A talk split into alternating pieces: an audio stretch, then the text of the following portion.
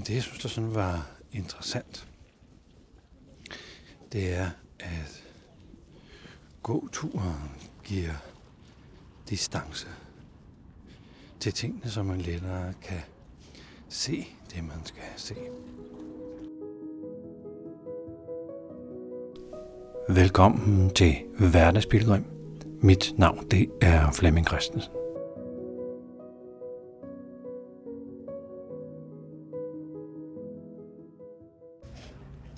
Ude at gå, og jeg er omkring søerne i København.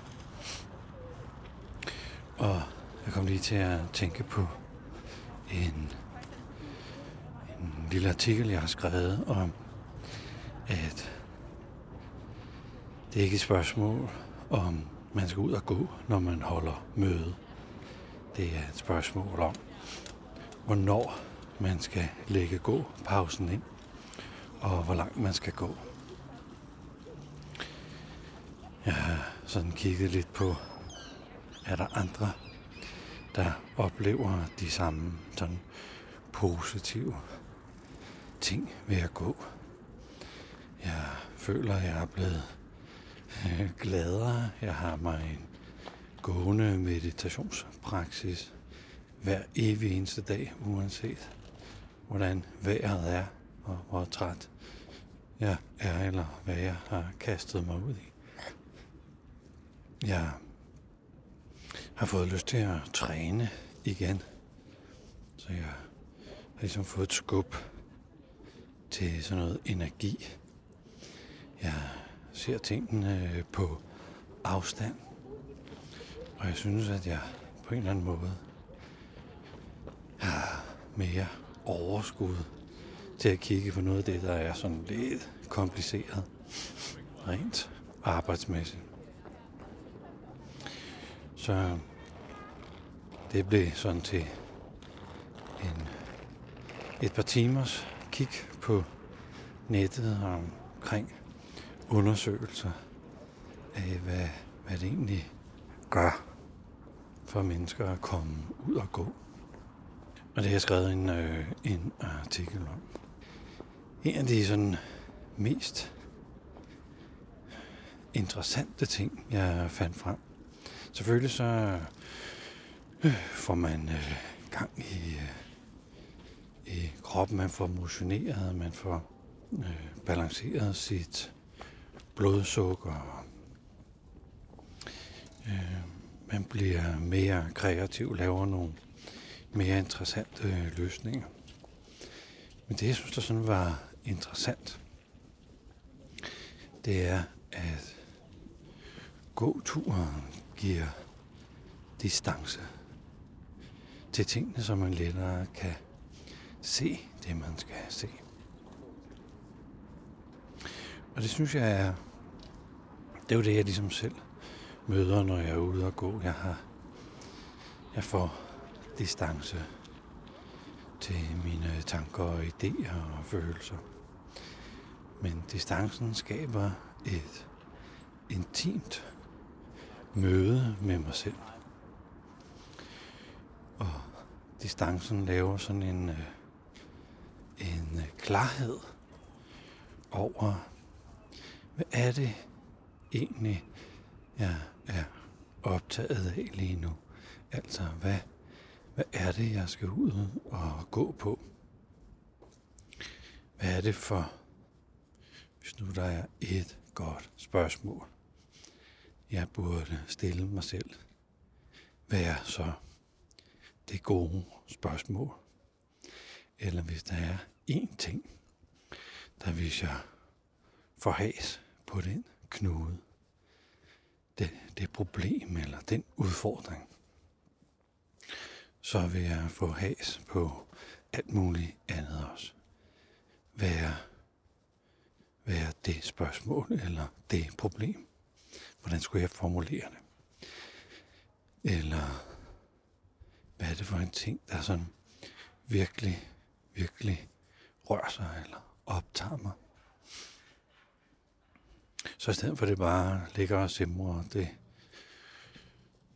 tuller rundt og gør, hvad det gør, så får jeg sådan øje øje på noget, kan jeg vurdere, om jeg så skal gøre noget ved det, eller ikke gøre noget ved det. Og det er afstanden. Afstanden, der faktisk skaber en eller anden form for tæthed, eller nærvær, eller klarhed, at jeg ikke skal gå rundt om det mere, eller være forvirret mere. Jeg kan gå direkte ind i det, og være, være med det, der nu skal væres med. Så til den her artikel, der kan det være rigtig godt, eller det skriver jeg om, at det kan være rigtig godt, at man til et møde sådan en gang imellem bare lige stopper op og tænker, øh, er vi hovedet på rette spor? Øh, giv folk en øh, god gåtur og sige, hey, taler vi om det rigtige? Løser vi det rigtige problem? Er vi overhovedet på rette vej? Og jeg kommer lige til at tænke på, at jeg har lige siddet et par dage her med mit lille team, hvor vi brugte præcis samme teknik, at på et eller andet tidspunkt sådan øh, lige før frokost, det var ligesom om, at øh, intuitivt havde mange, mange på øh, rundt om bordet sådan den der fornemmelse af, altså, at det her, det er helt rigtigt.